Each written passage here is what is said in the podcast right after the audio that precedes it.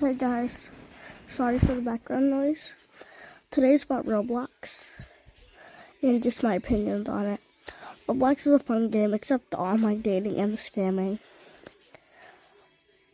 Yeah. Overall, I would say it's a good game. My favorite is Adopt Me for some reason. Adopt Me is kind of good. People have scammed me out of my pets before, like my Frost Fury and stuff but it's okay. And Roblox is a great place to like play and stuff. I think Roblox is great, but I'm not sure what y'all think and stuff. But this is your daily dose of life, all about life. So, Roblox is a great game. I love it. I love the little obbies; are fun too. I love Piggy. I love the chapter. It's so much fun.